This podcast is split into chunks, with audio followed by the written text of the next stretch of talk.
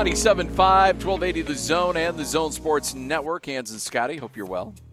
Uh, NBA draft coming up tonight, helping break it all down. Andy Bailey, kind enough to join us. Andy, how you doing? Good. How are you guys? Doing well. Uh, all right. So before we get to the draft, let's talk about the Jazz and the move for Mike Conley. It's been rumored for a while now. Finally came to fruition. Uh, just in a general sense, just how much better are the Jazz now with Mike Conley on the roster than without him? Uh, I think they're quite a bit better. Uh, probably a pretty simple way to put it, but uh, my first reaction when I saw the details of the trade was that the price was actually a little bit less than I thought. I, I know a lot of people have made some good points about this is kind of like they're getting three first round picks, the Grizzlies, because they get Utah's first this year, and then there's all those protections on the next one. And Grayson Allen was just a rookie this season, so essentially they're getting two, or three first round prospects. But I, I thought for sure it was going to take something like Derrick Favors uh, Dante Exum, who I, I know a lot of people are kind of out on him, but I still have some high hopes there. For for the package to essentially be Jae Crowder and three first, that's kind of the way it breaks down to me. And that's no, I, I don't mean to disrespect Kyle Korver, but I just wasn't sure he was going to be a part of the Jazz anyway next season. So the asking price really wasn't that steep in my mind, and the direct upgrade from Ricky Rubio to Mike Conley is it, it to me is just massive. Uh, there were so many possessions last season where defenses just blatantly left Rubio alone because they knew he couldn't make them pay from the outside. And I think the difference between playing five on five uh, on offense and four on five is, is going to be vast.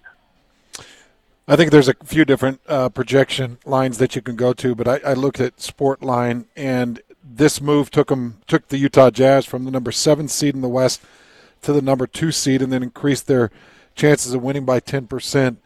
Um, I'm curious to get your thoughts on just how I don't know what's the word I want to use, just how impactful Conley can be to the Jazz as far as Western Conference contenders.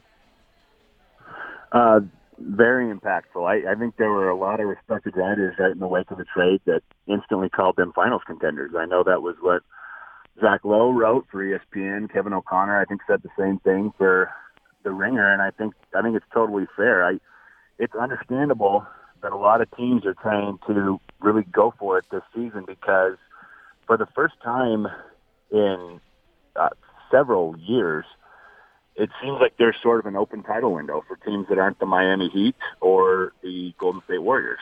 So a lot of teams are, are pushing their chips in, and that's what Utah did here. And I think Conley is absolutely that kind of an impact player. I, the, the one weakness that I think people talked about the most with the Jazz last season was they needed that second guy who could get his own shot. Donovan Mitchell's responsibility was it was topped by very few players in the history of the NBA for first and second years in the NBA. I think the only guys who had a higher usage percentage than him through their first two seasons was like Jordan, uh, Joel Embiid, and Luka Doncic, surprisingly enough. Um, so he was in rarefied air in terms of what he was asked to do, and I think this is going to make him better. Um, I I think being on the Jazz could make Conley better too because for all of his career, he's he's been sort of the lone uh, playmaker for the Grizzlies as well. So maybe maybe he has a little pressure taken off of him too. I, I think they have absolutely pushed their chips in at the right time, and I I think they got Conley um, certainly not at maybe the peak of his powers. I, maybe that's you know late twenties is typically what we think of as athletic peak, but I do still think he has two or three good years left. So this is a, a well timed, uh, well executed trade for the Jazz for sure. Andy Bailey, kind enough to join us right here on 97.5, 1280 The Zone. Andy, uh, I think there's a lot of people wondering what's the other shoe to drop. Obviously, there's going to be some roster spots that need to be filled. Uh, is it just uh, not bargain basement, but just filling a roster, or is there an opportunity for the Jazz to go out and get another, you know, mid to high range free agent or another mid to high range acquisition on this team? So, fortunately, I had some some good cap experts uh, in the media explain this to me yesterday. But what what Utah has to spend in free agency is what's called the room exception, and it's because they went below the salary cap to acquire Mike Conley. Once you go below the cap, the only exception that you have at that point is the room exception. And next season, that's going to be about $4.7 million. Um, it's, it's not a lot. And when you start going through the list of available free agents, um, it's, it's hard to find real high impact guys that you could think maybe he'll play for 4.7 million. Um, they can also sign veteran minimum guys. They still have a second round pick.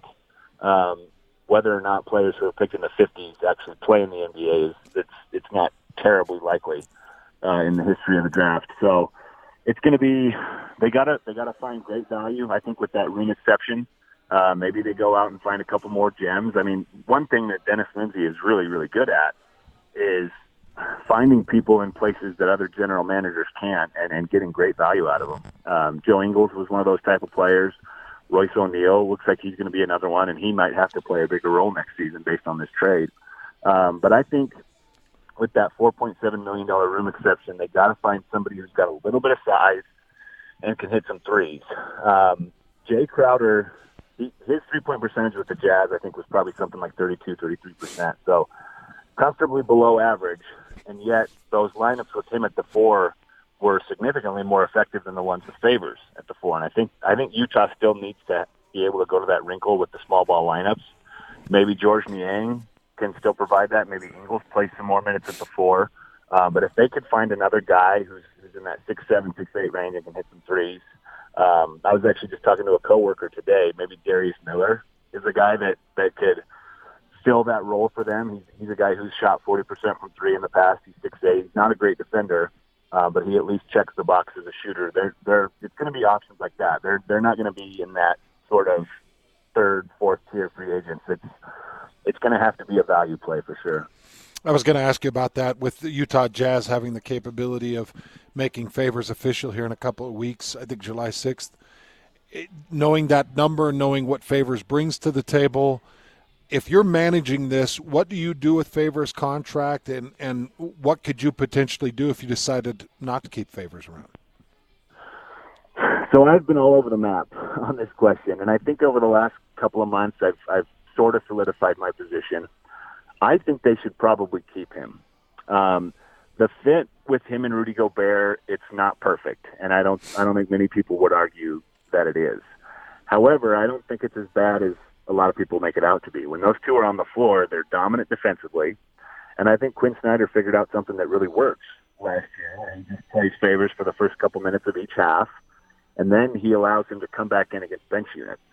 Um, and and in those situations, he was excellent. Uh, when him and Ingles were on the floor without any other starters last season, they outscored opponents by something like 17 or 18 points per 100 possessions, which was one of the best two-man lineups in the league.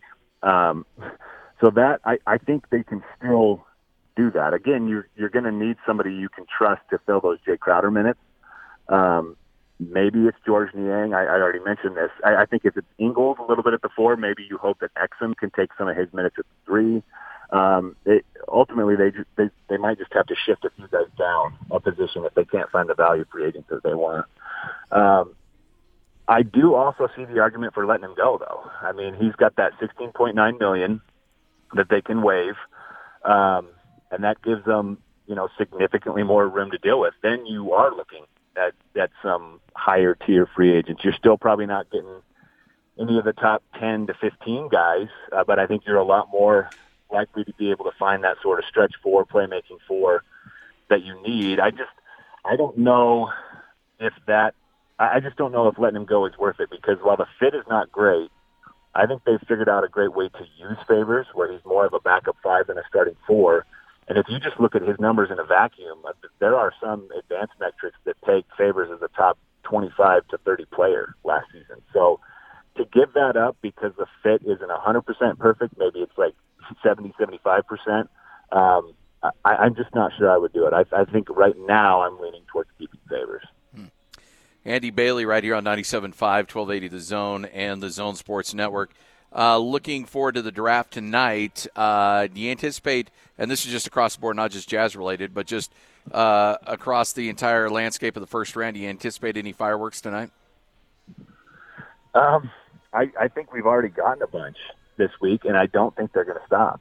Uh, I can't remember what the record was. Somebody somebody posted it last night. It was like 13 first round picks traded in one draft night or something like that. And Adrian Wojnarowski responded and said, I, I think that record gets challenged tomorrow. So I think there's going to be a ton of movement. Like I mentioned earlier, I don't think the Jazz are the only team who sees what just happened to the Warriors and thinks this is our time. Um, so, so teams are going to be very, very aggressive over the next few weeks. This is such an interesting offseason because, yes, there is this window, um, but there's also just so much that seems to be in limbo, too, with Kevin Durant's injury, uh, Thompson's injury. Suddenly the Nets aren't so sure about Kyrie Irving.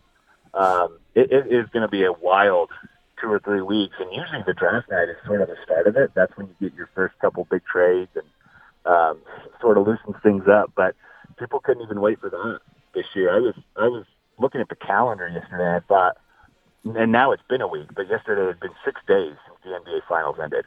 Um, as of today, it's been one week, and we've already had the Anthony Davis trade. Uh, we've already had the Mike Conley trade. We have more rumors than I can even count right now.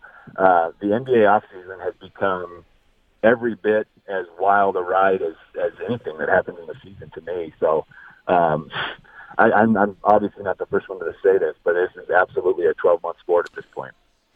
Andy, will Zion Williamson pan out to be the NBA athlete that everybody projects him to be?